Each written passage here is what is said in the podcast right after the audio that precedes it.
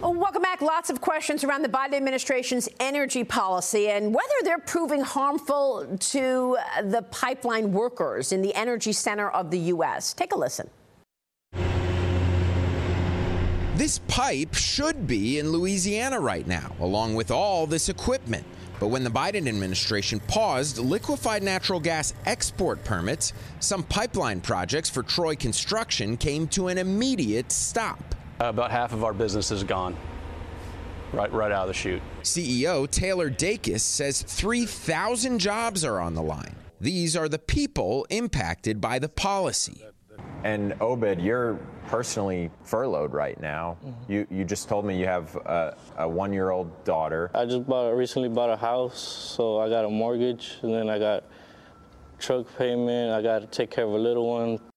So what do you think when you hear politicians say, get a job in renewable energy? Uh, I'm good at my job. I want to stay doing it, and uh, I'd like to see them get a job uh, doing something else because they're not very good at theirs. Not only is there no evidence of any wrongdoing by President Biden, but it now appears as if the House Republican majority is being used by Russia to interfere in the twenty twenty-four election on behalf of Donald Trump.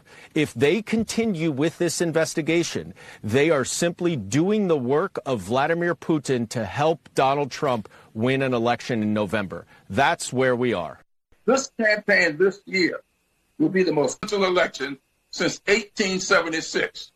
What was going on on, on January sixth, twenty twenty-one is exactly what took place in this country after the presidential election between Samuel Tilden and Rutherford B. Hayes. That election brought an end to Reconstruction. That election ushered in Jim Crow, and they were trying to repeat the same thing. One of the things I say in response to the media is when they talk about, especially early on, about the way I did my job, I said, I will absolutely leave the court when I do my job as poorly as you do yours. And that was meant as a compliment, really.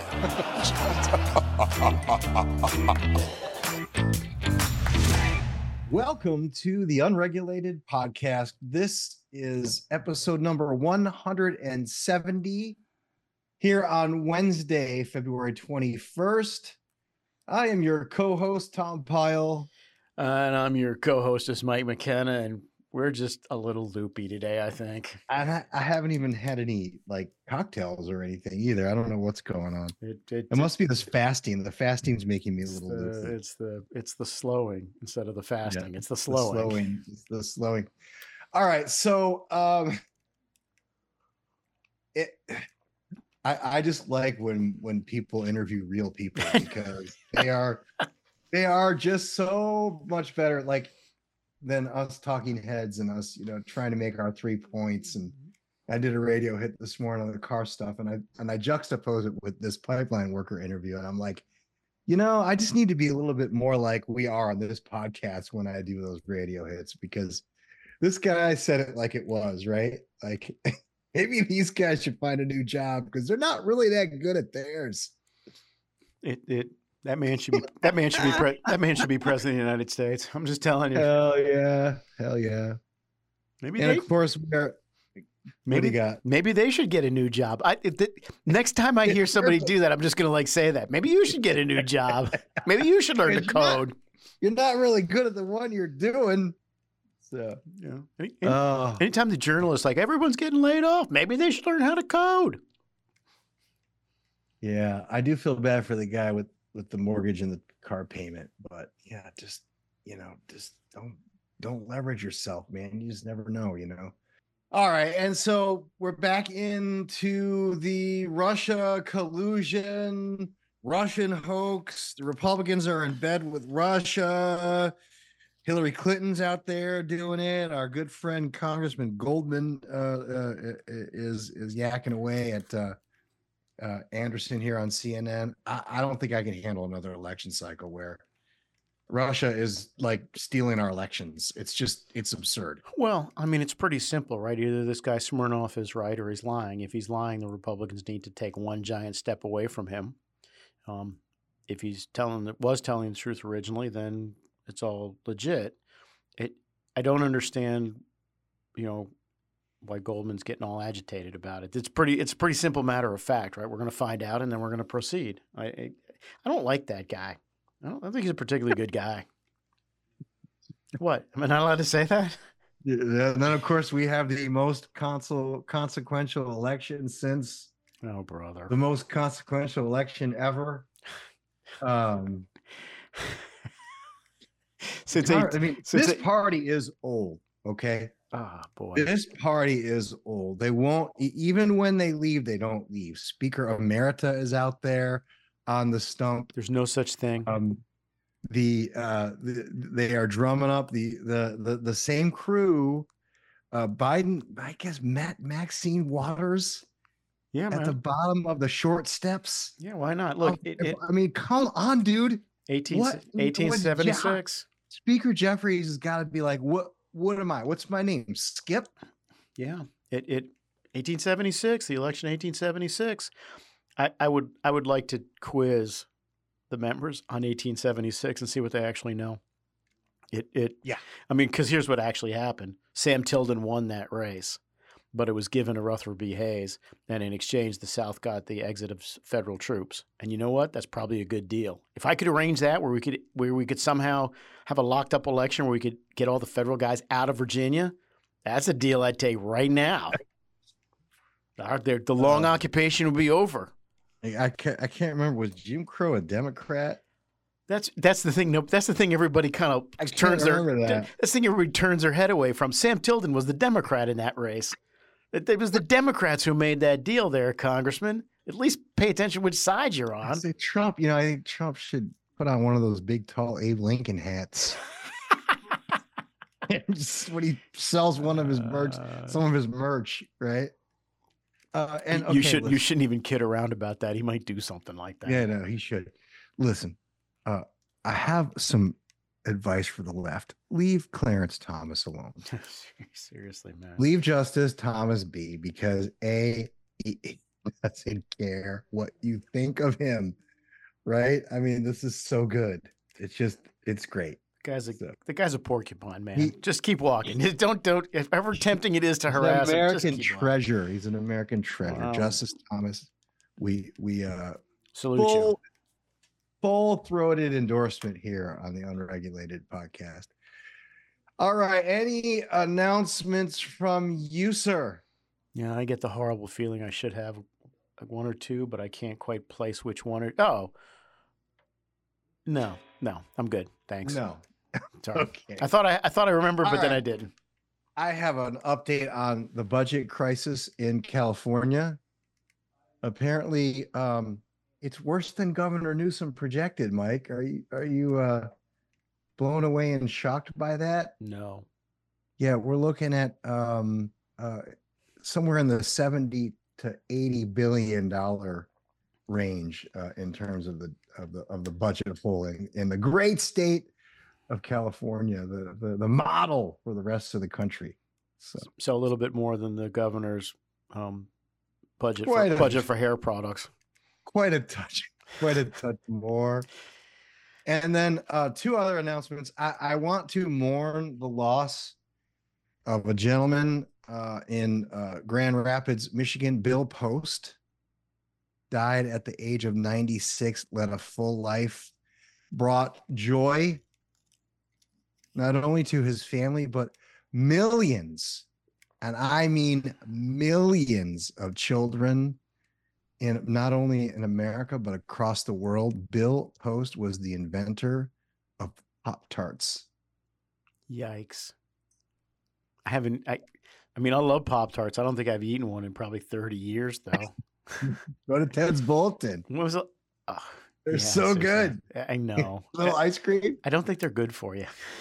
I could be wrong. According to his obituary, Mister Post was a Keebler plant manager in Grand Rapids in the early sixties when he was approached by executives at cereal giant Kellogg's to create a breakfast food for the toaster, and lo and behold, the Pop-Tart was born. I was going to say, speaking as a speaking as a former Boy Scout who's been saved on many a camping trip by Pop-Tarts, it uh, I, I'm grateful to him. And lastly, and I don't know if you heard this, but Jon Stewart apparently returned to The Daily Show. Yeah, why? But only on Mondays. But only on Mondays. I'm like, what? Get I guess they, you know, they, they had such a good run there with the with. Well, yeah, that, that was the first thing I thought of. Is is that still Steve on? Steve Colbert and it's, Trevor. Was it Trevor Noah? And sure, wasn't Noah yeah. Trevor? Was it never Noah Trevor or Trevor Noah? Know. You know, there's nothing. There's nothing I like better than having Englishmen like talk about American politics. Right. I mean, it's so great. There's that other dude on H B O too, the Oliver dude, John Oliver. Yeah, yeah. Who, who, who, you know, who um, offered who offered uh, Justice Thomas a million bucks a year if he would resign, becoming the latest in a in a. Oh, he did that, really? Yes, becoming the latest in a slew of white dudes who think they, they could buy just, things. They are just obsessed with Justice Thomas. It's it's, it's, it's counter narrative. They, they they they can't really handle the counter narrative. Hmm. Let's move on then to this day in history on this day in eighteen eighty-five. Hold on for a second. It's February twenty-first, right? Yes, sir. eighteen eighty-five? On this day. Oh, boy. Uh, the Haymarket riots. No, sir. Darn it. Uh, on this day in eighteen eighty-five, uh, the Washington Monument, built in honor of America's revolutionary hero, and first president, was dedicated in Washington, D C George Washington, right? Uh, the Washington Monument? Yeah, George Washington. Yeah. No, I just yeah, yeah. want to make sure. Yeah. So you want to make sure why? Because I wrote, we don't celebrate George Washington's birthday anymore. We right? do. I, we do. Go on that rant? We do. And I am right now. I want to point out that I wrote a column. My column for the Washington Times was all about how this is the, the this hijacked President's Day thing doesn't exist. It's always been Washington's birthday. It always will be Washington's birthday. And in the Commonwealth of Virginia, which, for your most recent reminder, actually invented this country, it has been George Washington Day for two hundred years, give or take. Um, I, I do not understand why a country that has that has that has um, grown such a person would would call it President's Day so he could celebrate it with losers like Millard Fillmore and and Warren Harding and guys like that. I'm like, what? What's wrong with you? Yeah. A giant yeah, among a giant among men, and we put him on the same pedestal as we do Millard Fillmore and like Dwight Eisenhower, some other losers. Go ahead.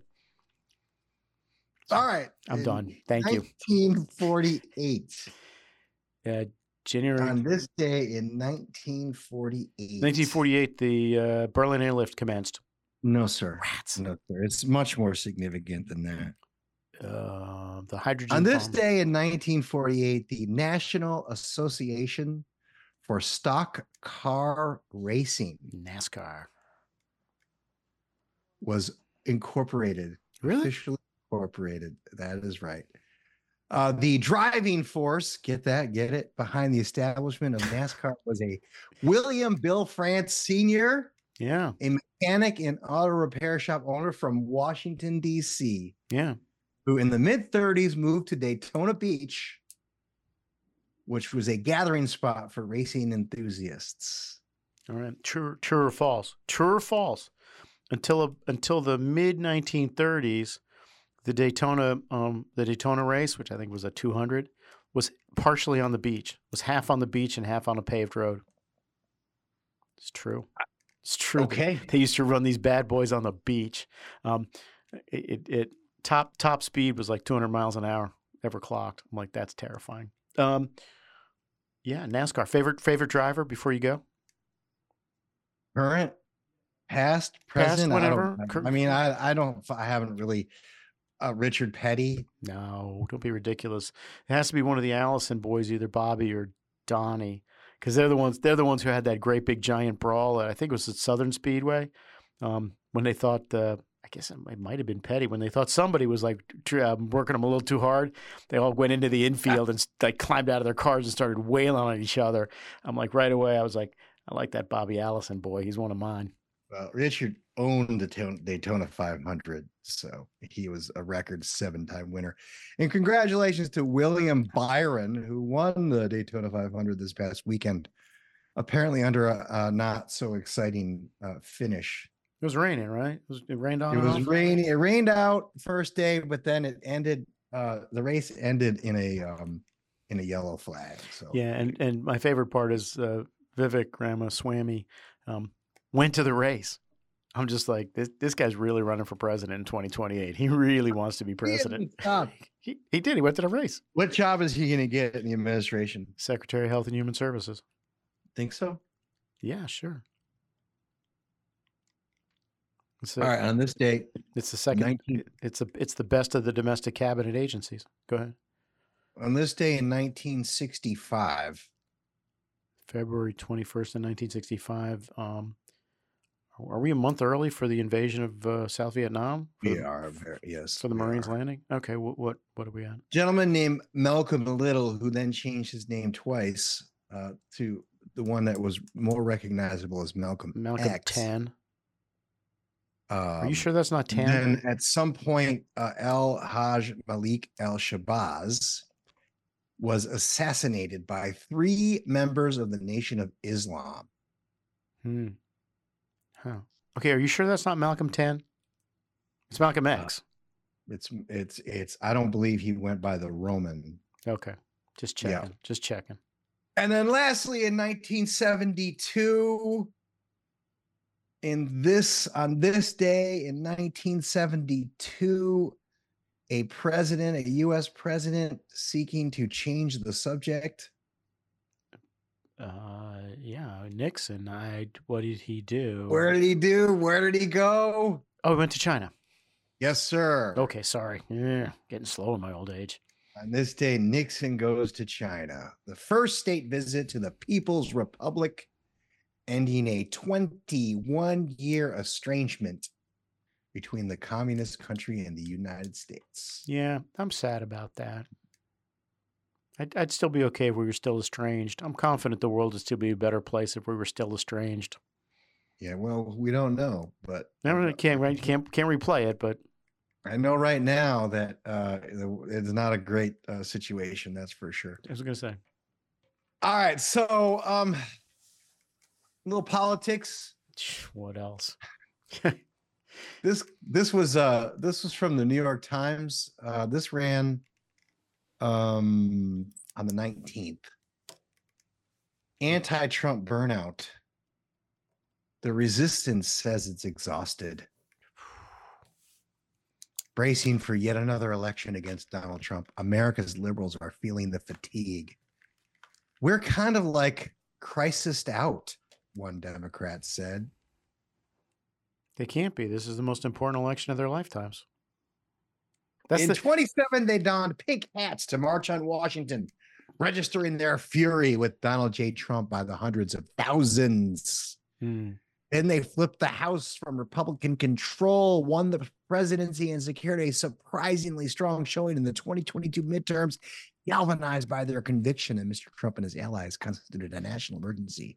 This year, anti-Trump voters are grappling with another powerful sentiment: exhaustion. Some folks are burnt out on outrage, said Rebecca Lee Funk.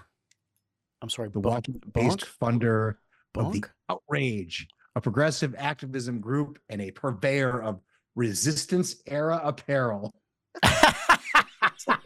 Literally, I did, I did article, not. See, I did not see that at yeah. the end of that sentence. I'm sorry. Is this is this lady's name Bunk or Funk? Funk, funky like Funk. That's an unfortunate so. name for a political activist, and I, I, I am impressed they're selling outrage. That's good. It's a, it's, it's a good market for outrage nowadays. I wonder exhaustion what the, is underlining underlying the entire attitude towards our presidential election. You've got two people that are opposed by seventy percent of Americans who want a different choice. Choice. It creates frustration, anxiety, and discouragement. So, by anyway, the way, by the way, our, uh, if, if they could put that in some kind of T-shirt, I would probably buy it. Frustration, anxiety, and what was the first one? Fatigue. Fatigue. I would definitely put that in a T-shirt. I'd wear that thing right now. Wait, wait, wait. Frustration, anxiety, and discouragement. That, that's the, that's th- the line. That is like, that's it, baby. That is what is what Mister Biden's campaign um, slogan needs to be. Lady who sells resistance apparel.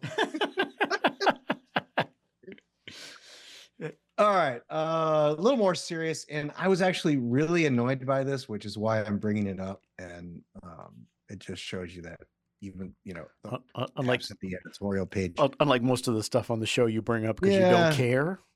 This is from Wall Street Journal. This was uh, Trump foreign policy two point oh. Fewer allies, less trade, more loyalists. A new trade war with China, weakened alliances in Europe, and more praise to and from author- authoritarian leaders. This is this was the article as Donald Trump closes in on the Republican I'm nomination. Sorry, where is this? What in what in what? Outlet? Wall Street Journal, dude. Go ahead, Andrew. Restuccia. Yeah, go ahead. Yeah. As he closes in on the nomination, his foreign policy agenda is coming into sharper relief following the incendiary suggestion that he would encourage Russia to attack NATO nations that fall short on defense spending goals. Blah, blah, blah, so on and so forth. Um, is that actually in the story? Blah, so on and so forth? No. Okay. Go ahead. It goes on. I mean, I have a, what is the difference between Trump and and Biden's trade policy right now? Nothing right now. Nothing. Nothing. But in all fairness, Mister Trump has spoken a lot about a ten percent universal tariff. He seems serious about it. Oh yeah. It, it, which which is which is, you know, concerning. That would be an important difference, but right now at the moment there's not a there's not a shred of difference between the two guys. And and here's something that also, I, I didn't know until I read this article. I'm going to read directly from it. Last year, Congress quietly included a bipartisan amendment in the annual defense policy bill, yeah, which Biden signed into law, requiring a two-thirds vote in the Senate or an act of Congress before any president could, quote unquote, suspend, terminate, denounce, or withdraw from NATO. Yeah. Denounce? You denounce. Can't even denounce NATO? Apparently not. That's insane. Of course it's insane. What, what what's the penalty for denouncing NATO? I have no idea. It, it, obviously, you're not allowed to do it though, so there must be some enforcement mechanism. It, it's it's a little bit like it's a little bit like let's just let's play a hypothetical in our heads.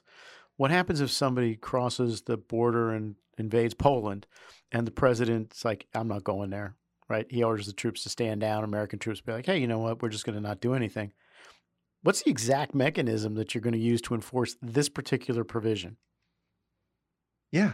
The answer is impeachment's your only chance, man. And, and at that point, you really don't have an enforcement mechanism. I, yeah. The United States Congress lives in la la land half the time. It's just crazy. Yeah. You know what? I'm going back to the tobacco chewer at the top at the top of the show. You guys might want to get different jobs. You don't seem to be good at what the ones you're doing. I, I just, I don't understand this whole, like, you know, a, as if somehow his, his foreign policy was bad because he wasn't an apologist for, for America. Well, I mean, if there was a bright spot in, in Trump's presidency, you know, this was one of the highlights. Yeah. I mean, look, he shouldn't. Had, there was not, nothing happened. In the four years he was I president. Know, I know, but nothing. I understand that, you know, and, and the, the other guys would say that's because we were, we were a Russian, you know, we were a reliable Russian stooge. Um, I would point out the Russians waited till he was gone to go try to eat Ukraine. That's not accidental. Yeah. That's and not he, accidental. And, and when did they go into Crimea? Yeah. Well, during the Obama years. Exactly. It, it, I would say this though. You know, there's there's a big difference between what you say in private and what you say in public. Probably shouldn't have said that stuff about Russia invading Europe in public. I don't think that was helpful. Yeah, I concur. But yeah, most of what he says is off the wall. Most of what he says is for a fact. You just got to understand which part of it is and which part of it is real. Right, right. Anyway. Okay, so uh, this one I thought was interesting and uh, funny. Um, I'm calling it The Left's Cannibalism. This was from the uh, uh, new, believe it or not, the New Republic is still in existence. Really? Union accuses Sierra Club of plotting to fire striking workers. I like that. That's good. A union representing staff has filed multiple unfair labor practice charges against management under Ben Jealous' leadership. The Sierra Club's uh, joined a picket line in support of the U A W. I was raised in a union household. I'm raising my children to believe in the power of the union movement, and I'm a former union member myself," Ben Jealous wrote on X. This is the head of the Sierra Club.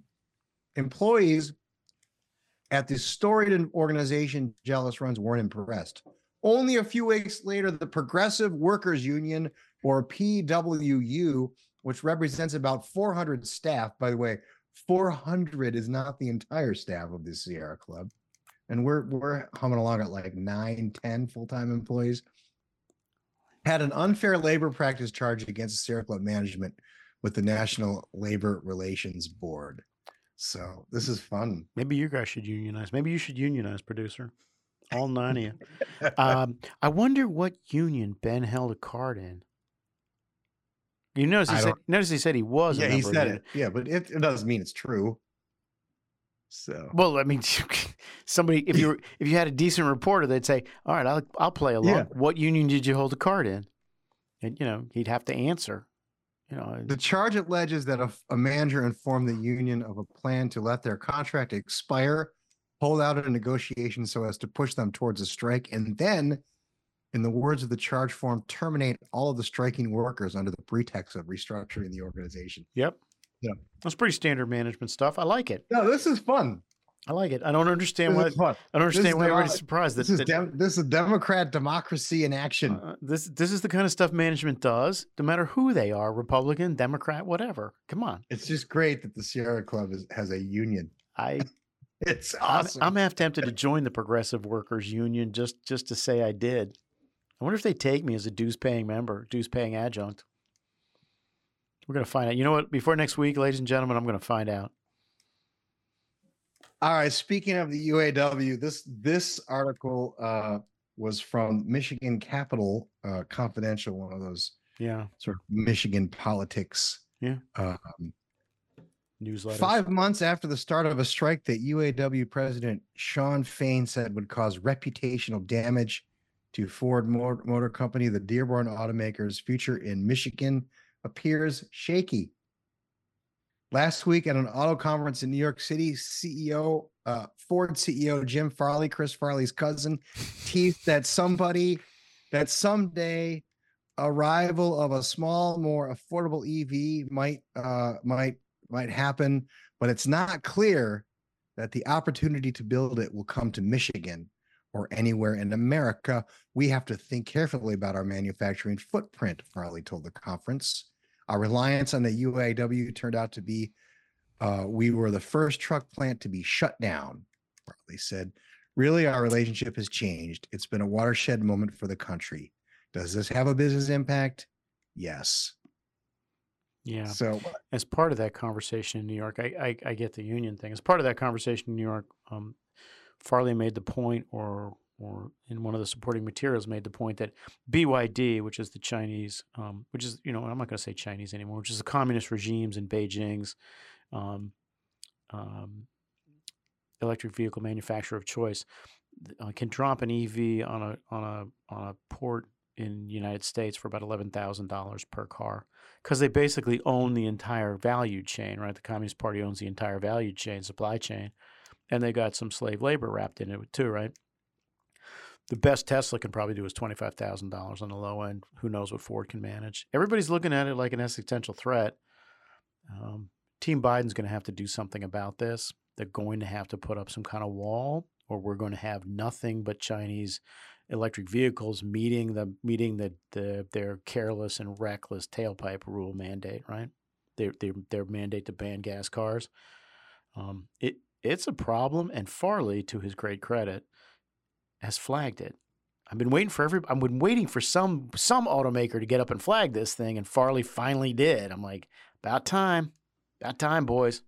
For again, for those of you not paying attention, there's a B Y D uh, dealership, Polestar, right, um, mm-hmm. two, two blocks from the White House, and that, yep. that it is not accidental that it's set up two blocks from the White House.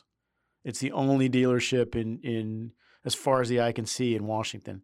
It's yeah, it that, sticks out like a sore thumb. That's right. The, the only the only competitor is the Tesla over at City Center, the Tesla dealership over well, at City Center. Well, you got the Russian embassy around the corner, too, the the, the, the home of the yeah. Russian consulate. It, so. it, it, this, thing's, this thing's a big problem. I think Team Biden's just figured out that the guys at E P A are helping the Chinese, whether knowingly or unknowingly. I'm I'm looking forward to this campaign. This is going to be a fun campaign because because Mister Trump's already been out in Michigan talking about it two or three times.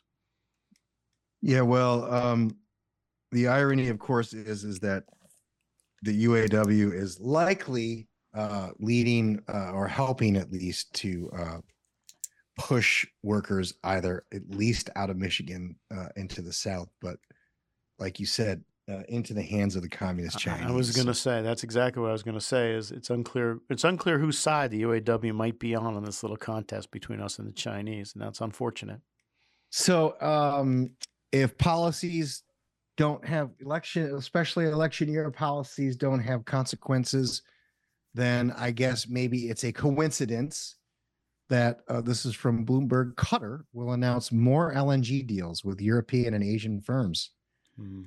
Qatar is announcing additional contracts to sell gas from a major expansion project to buyers in Europe and Asia, according to the uh, uh, country's energy minister and head of its main producer. Qatar, already one of the world's top producers of L N G, is boosting annual capacity to produce the fuel used in power plants and chemical facilities by almost two-thirds to one hundred twenty-six million tons uh, in the coming decade. The country has been securing sales contracts for some of that capacity and is still seeking to place volumes in an effort that will ensure the country remains a key supplier for decades to come. China Petroleum and ChemCorp recently agreed to buy L N G from Qatar's Northfield South project over twenty-seven years, et cetera, et cetera. So we are on a freeze, a pause. The... um Uh, at least one, two, three, four uh, facilities right now are in the crosshairs or are stuck as a result. And meanwhile, Qatar is, shall I say, taking advantage of the situation. Yeah, they definitely are, right? For, for, for, there are four hostages, right? Those are companies who have their F E R C permits and are waiting for their D O E licenses because you need both license to export to non-F T A countries. And just in case you're wondering, there are about three F T A countries, right? You'd be surprised at the number of countries that are non-F T As. Um, and yes, um, Qatar is going to try to systematically exploit concerns about off-takers, who are mostly Europeans, by the way, some Chinese, some Chinese companies, but mostly European companies, off-takers for these four projects. Those of you who think, well, the pause, you know, the administration said, well, you know, the pause isn't going to affect anything out to twenty twenty-seven, twenty twenty-eight, because these things wouldn't have come online anyway. That's a lie. I'm going to assume it's it's it's it is an unintentional lie. I'm assuming they don't understand the marketplace.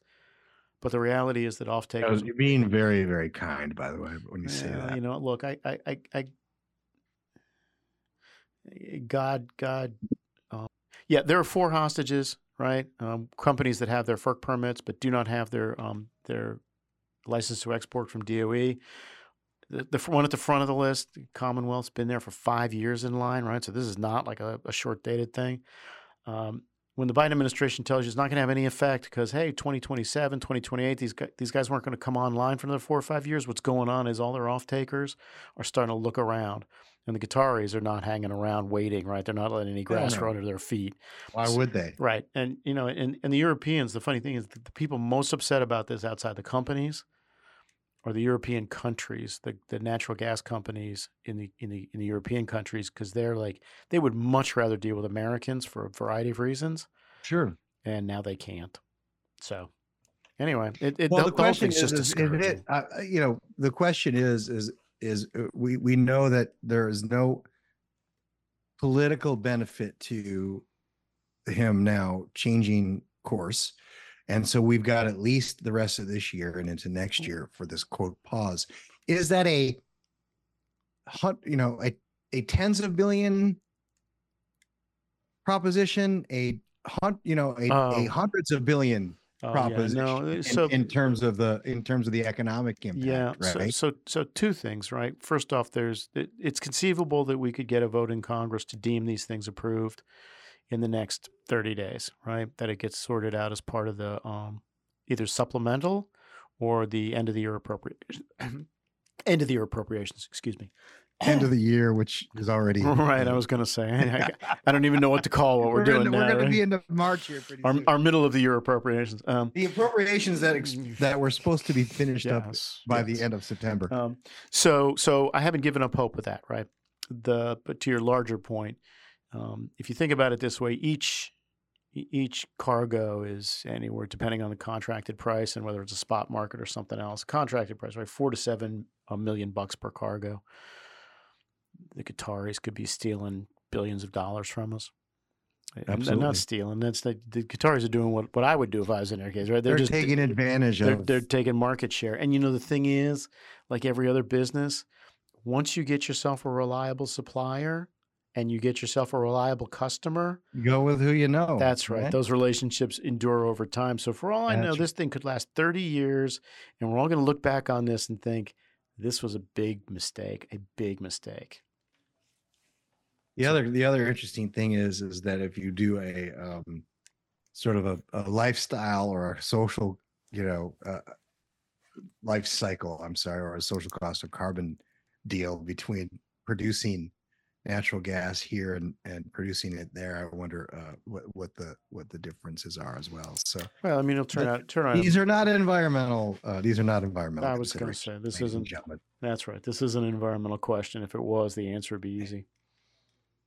Speaking of the environment, uh, this is a late entry into the Unregulated Podcast brought to us by our friend Jim. Apparently, this is from Reuters. Apparently, Germany has done it again. They've got a word. They got a word for everything. Dunkelflaute. Dunkelflaute, uh, the dark flute. The Dunkelflaute. The drowning flute. What the hell? Give me a, give me a guess. German wind-reliant power firms brace for annual Dunkelflaute. Yes. Help me. Yes. Wind facilities have generated more than a third of Germany's monthly electricity output since October, a record-long stretch, aiding the country's drive to cut fossil fuels in the power sector. But electricity firms are bracing for an annual drop in wind speeds that has historically slashed wind output in spring and summer from the peak generation levels seen during the winter.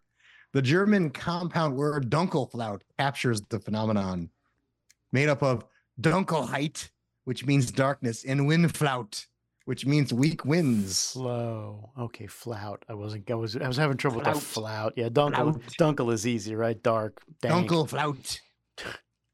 The term describes periods when wind speeds drop and result in little to no electricity generation. Total drops in wind generation are rare, but the German power system experiences sharp falls in output every year, requiring utilities to compensate with higher output from fossil fuels that raise emissions. So yeah, I, I'm going to have a little Dunkelflaute coming. It's ridiculous. It sounds like a tasty pastry. Half a dozen, half a dozen Dunkelflaute. Uh, at I, a minimum, we have the, the name of the show. We have the show. The Dunkelflaute? Really? I'll come up with something better than that before we before we finish. What else you got? Apparently, the wind doesn't always blow, Mike. Yeah. Shocker. That's the lesson. That's the lesson. Thank God we figured that out. All right. You brought this one up. I guess you wanted to talk about it. Uh, this is some Swiss dude being the new Soros. This is from our friend Nick over at the Daily Caller. Yeah, what's this guy's name? Foreign, huh? foreign billionaire-backed climate org pressuring broadcasters to censor ads. Yeah. Critical of Biden's E V mandate. Yeah, um, this... Climate Power wrote to numerous broadcasters this week, demanding that they stop airing American fuel and petrochemical manufacturers' funded ads in swing states uh, that rail against President Biden's plans to impose widespread E V adoption. The charitable organization affiliated with Hansburg Weiss. Hansburg Weiss, yeah, Hansburg Weiss, who's almost a certainly Swiss, he's almost certainly not an American citizen. A Swiss healthcare mogul and billionaire philanthropist donates millions of dollars to the Fund for a Better Future, which was the fiscal sponsor of Climate Power until twenty twenty-three. Yeah, let me let me just say two things real quick. First off, he can't be a philanthropist because that involves you loving mankind, and anybody who wants to do what he wants to do hates mankind. So that's thing one. I Fair don't wanna, I don't want to pick I'll at take that. I don't want to pick at the reporter, but that's thing one. Thing two is This guy's probably a foreigner. He's been playing. He's been playing, you know, um, hide and seek with whether he's an American citizen. He's almost certainly a foreigner. How it is not against the law for that kind of guy to take ads out in America, I don't know. But I'll tell you what: the next time we get to do campaign finance reform, if I was the Republicans, I would put this guy up as exhibit number one as to why you need to shut down foreign money, dark or light. I don't care which. Right now, light money's against the rules, but the dark money's creeping in, and this guy is not – he's not good for America, not good for the human race. He's bad. One last thing, right? The A F P guys, the A F P M guys, they're right over the target on this bad boy. They must be. Oh, absolutely. You know, to get this kind of to get this kind of thing, they must be oh, right yeah. no, over I've, the target. I've been the subject of these stop the ad letters. It's fun. It's it's my favorite time because you know you're hitting lead. Yeah, right? man. Just, you know. just just just go oh, to yeah, town. Man. How dare you? The ads are filled with lies meant to scare Americans about a car ban that doesn't exist. They should be taken off the air, said the anti-First Amendment group. Said Climate Power Executive Director Lori Lodes. Okay, since twenty twenty-one, the Burger Action Fund, a five oh one c four affiliated with Vice. Is it Weiss or Vice? I assume it's Vice, given he's Germanic. W Y S S. Yeah, Vice. Has given about forty million dollars to the Fund for a Better Future, a grant-making organization that shells out funds to support a wide range of left-of-center causes and organizations. Okay, let me just see if I can rewrite that sentence for you. Um Who who they gave it to who now? The what? The Fund for a Future. The Fund for a Better Future. Stop right there. And they the dis- Burger Action Fund has given forty million dollars to the Fund for a Better Future, which is described as what? What's the first description? A grant making organization. Stop right there. Shells out. What what Tom um, what the what the reporter meant to write was it's a shell corporation which passes money around. Go ahead. From foreigners who hate so America. Pat, Pat, it, it launders, it, it essentially cleans up some money from foreigners and passes it out to Americans to get them get them in the middle of issue sets like this. This, this Get out of here. This nonsense has got to stop, ladies and gentlemen. Get out of here. Get out of here. Remember this oh, name. Though. Another Rem- one from remember, Mike McKenna. Remember Hansborg Weiss, because you're going to hear his name again. The new Soros. He is. He is. All right, this is from you, and this is from the Committee for a Responsible Federal Budget. Yeah, man. Is this uh, this is left to center, straight down? The, where, where where are they? Uh, where do these, the Committee for a Responsible right. Federal Budget usually pretty much down the middle. This is this is their this is their note that incorporates the rescoring of the um, I R A that C B O had done about three weeks ago. It's the first time I've seen it anywhere outside of C B O. That's why I yes. passed it around. Go ahead. So they they say that the um, emission rule will cost about two hundred eighty billion dollars with a B through twenty twenty-three, including two hundred billion dollars through twenty thirty-one if finalized in its current form. With the emission rule in place, ladies and gentlemen, that this is the uh, Bi- Biden attempt to force E Vs uh, to replace uh, conventional gas-powered vehicles. Right. Energy-related provisions from the I R A, the Inflation Reduction Act, will cost almost eight hundred seventy billion dollars billion. twenty thirty-one. Hey, Tom, billion. What was the original score of that legislation? More than double the original. The original score, ladies and gentlemen, for those of you who've forgotten, is three hundred sixty-six billion dollars. The, the, these provisions are— Just for the just, just for the E V. Car stuff. Just for the folks. E Vs. Just for the E Vs would be eight hundred fifty. It's it, it's an enormous free, it's an enormous number. It's got to be the biggest tax credit in the, outside of expensing in the whole code. It's just enormous. Yeah, which is why the which is why the committee put it out, because even they were surprised by the rescore. Yeah, which by the way, um, I I did end up that uh, New York Times report end up running the story about clawing back the I R A funds, and um, this is a huge pay for. Yep. Yep, yep, yep, yep. For the yep. Trump stuff. Yep, that's right. The the the the all-in number, the all-in hole that everyone's going to be trying to fill in is four trillion dollars. Needless to say, um, sinking the battleship E V tax credit would put eight hundred billion dollars right into the right into there. It'd solve a bunch of problems. Not solve all the problems, but solve I a bunch of them. I bet you your salt guys would take It claw back the I R A credits. Yeah, that's the great thing. Great for thing. Some relief, right? That's the great thing about pay-fors. And I've been trying to explain this to people. The great thing about pay-fors is no matter what it is you've got, an E V tax credit, a tax credit to have beautiful children, whatever, there's somebody else out there who wants it. They want your money, and they're going to try to that's take right. it. And, and that's why that's why tax legislation is so um, relatively rare and relatively beautiful, because it is completely and utterly mercenary. Nobody has any yes. illusions about what goes on. Gucci Gulch. That's right. I wanted to, I should have been a tax lobbyist. It's so much easier. It's a lot more fun, right? Yeah. There's winners and losers. Like there's, there's like clear like winner and loser situation. Yeah. yeah. And you know, the thing is, you, sp- of course, the taxpayer is the ultimate loser. Let's yeah. be clear, because yeah. most of this stuff goes to either corporations or of people course. who don't pay of taxes. Course. Look, ta- tax, okay. tax lobbyists. That's that's tax, the end of the day. Tax lobbyists don't care about that stuff. Don't be non, don't be ridiculous. They spend, they spend five or six years in the off season hunting and fishing and golfing and skiing and giving these guys a bunch of money. And then they run like crazy for about eighteen months while tax legislation's going on. And then they, you know, lather, rinse, repeat. It, it's, it, it's a great life. I mean, you probably have to like scrub yourself clean every day, but it's a beautiful life if you can tolerate it. Sorry. All right. And then I got one more, and this comes from our producer from Bloomberg. Um, former I M F chief economist Olivier Blanchard. Is that how you say it? Blanchard? Blanchard. You figure that's a boy Blanchard. or a girl? Olivier Blanchard. He's a currently a senior fellow at the Peterson Institute for International Economics. So sure. I M F guy, Peterson Institute. This isn't like a, you know, right-wing yeah, man. organization. It's from Bloomberg. Blanchard warns Blanchard Blanchard warns of fiscal crisis in U S after soaring borrowing. Blanchard, who usually takes a more relaxed view on borrowing, says the U S is in danger of a fiscal crisis erupting after a ballooning, a ballooning in deficits in recent years.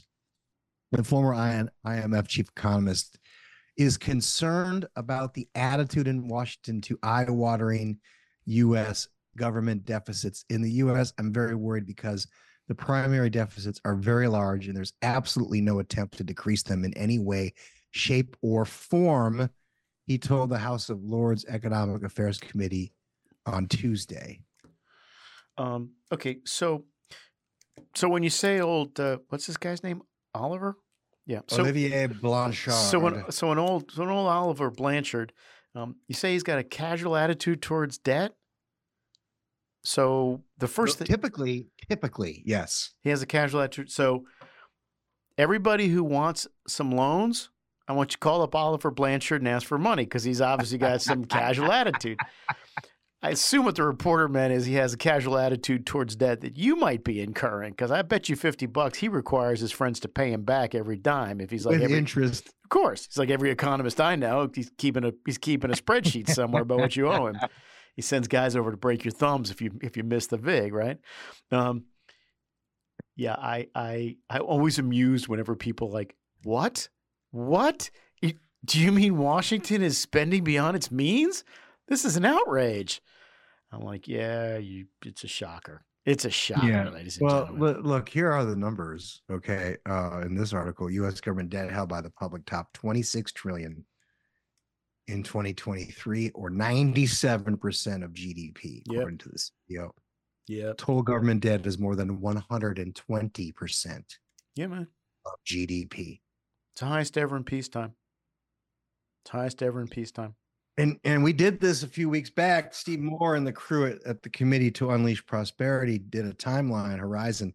Every time we spent a ton of money to get us out of a really bad situation, our government worked very hard to reduce that debt and reduce those deficits. That doesn't seem to be or appear to be the case this go round. That was back when we were a functioning country. So it's not just us yakking about deficits and debts. It's old Oliver, Mister Loose with, you know, loose with budgets. Hey, man. Mister I M F. I mean, I M F, they like to, they, they don't mind, you know, and quite frankly, Uh, President Trump's been a big fan of, of the, you know, leveraging, managing debt. So sure uh, yeah, anyway, that is true. When, when, when the I M F shows up and says you might have, you might be a little bit too deep in. Yeah. It's, we're, it's we're a talking. little, it's a little bit like it's, when the day drinker shows up and says, hey man, I'm worried about you. All right. What do you have? Anything else? I got two the, things the, real quick. For our listening fans. I got two things real quick. First, I want to welcome Bob McNally to the dark side. Um, Bob wrote a story, wrote a column about, and I think it was in the Journal, wrote a... Oh, about uh, I E A? I E A, that it was essentially... It, it, it, yeah, it, thank it, you, Bob. It was a good piece. It had suborned itself to its political purposes instead of being an actual objective truth-teller. Um, for that bit of truth-telling on his own, um, he was subject to an attack by, I don't know, one, some stooge at the U N, I, I Benjamin somebody, I don't even care. Um Bob seemed surprised enough that he wrote a response to it, and, and it's posted up in LinkedIn. Um, a nice sarcastic response. Um, I, Bob, I, I, what I what I don't want to what I don't want to say, but what is the truth is, you're you're you have been excommunicated from the Church of the Acceptable. You are now on the dark side. So, come ride with us, brother. Um, that's thing one. Well, well, in that case, then let's have him on the show. Oh, we should definitely have him on the show. Definitely have him on the show. Um, and then the second thing is. Uh, Uh, I was I was the, the, the I was given a gift for Christmas that I have yet to acknowledge, but I want to acknowledge it. It is a set of coasters that the producer's wife got for us, and it is so nice. There's no way you could put your cups on them. It just it doesn't. And my favorite one I have up on top is I have two moods: Namaste and two I'll cut you. So I'm like. That's I'm, perfect I'm, for you. I'm thinking about having a T-shirt made of those things, just walking around with it on. Anyway, those are my two. All right. All right. Well, um, knocking off the long-running historic champion of the word salad, Vice President Harris has been bumped. There's a new sheriff in town, and his name is Gavin Newsom. A shocking upset. We have agency. We can shape the future. Future's not just something to experience, it's something to manifest. It's our decisions, not conditions, that will determine the fate and future of this planet as it relates to the issue of climate. And I couldn't be more proud in the tradition that is this office going back decades and decades and decades to take that baton, to continue to advance these partnerships globally. Because we understand that we are, you know, we recognize our own inadequacies. There's a humility here and grace as it relates to the world we're living in, and a need to understand, not just to be understood, in relationships to these partnerships, in relationship to uh, our people-to-people engagement. Congratulations, Governor Newsom. Normally, you do not make mistakes like this, but we always catch them here on the Unregulated Podcast. I- I, to understand, we need to understand, not just be understood, Mike. The relationships of our relationships with our relationships. I. uh, that is a wrap, ladies and gentlemen. Number one hundred seventy is in the books. Enjoy. Enjoy your weekend, and we'll see you next week. Namaste.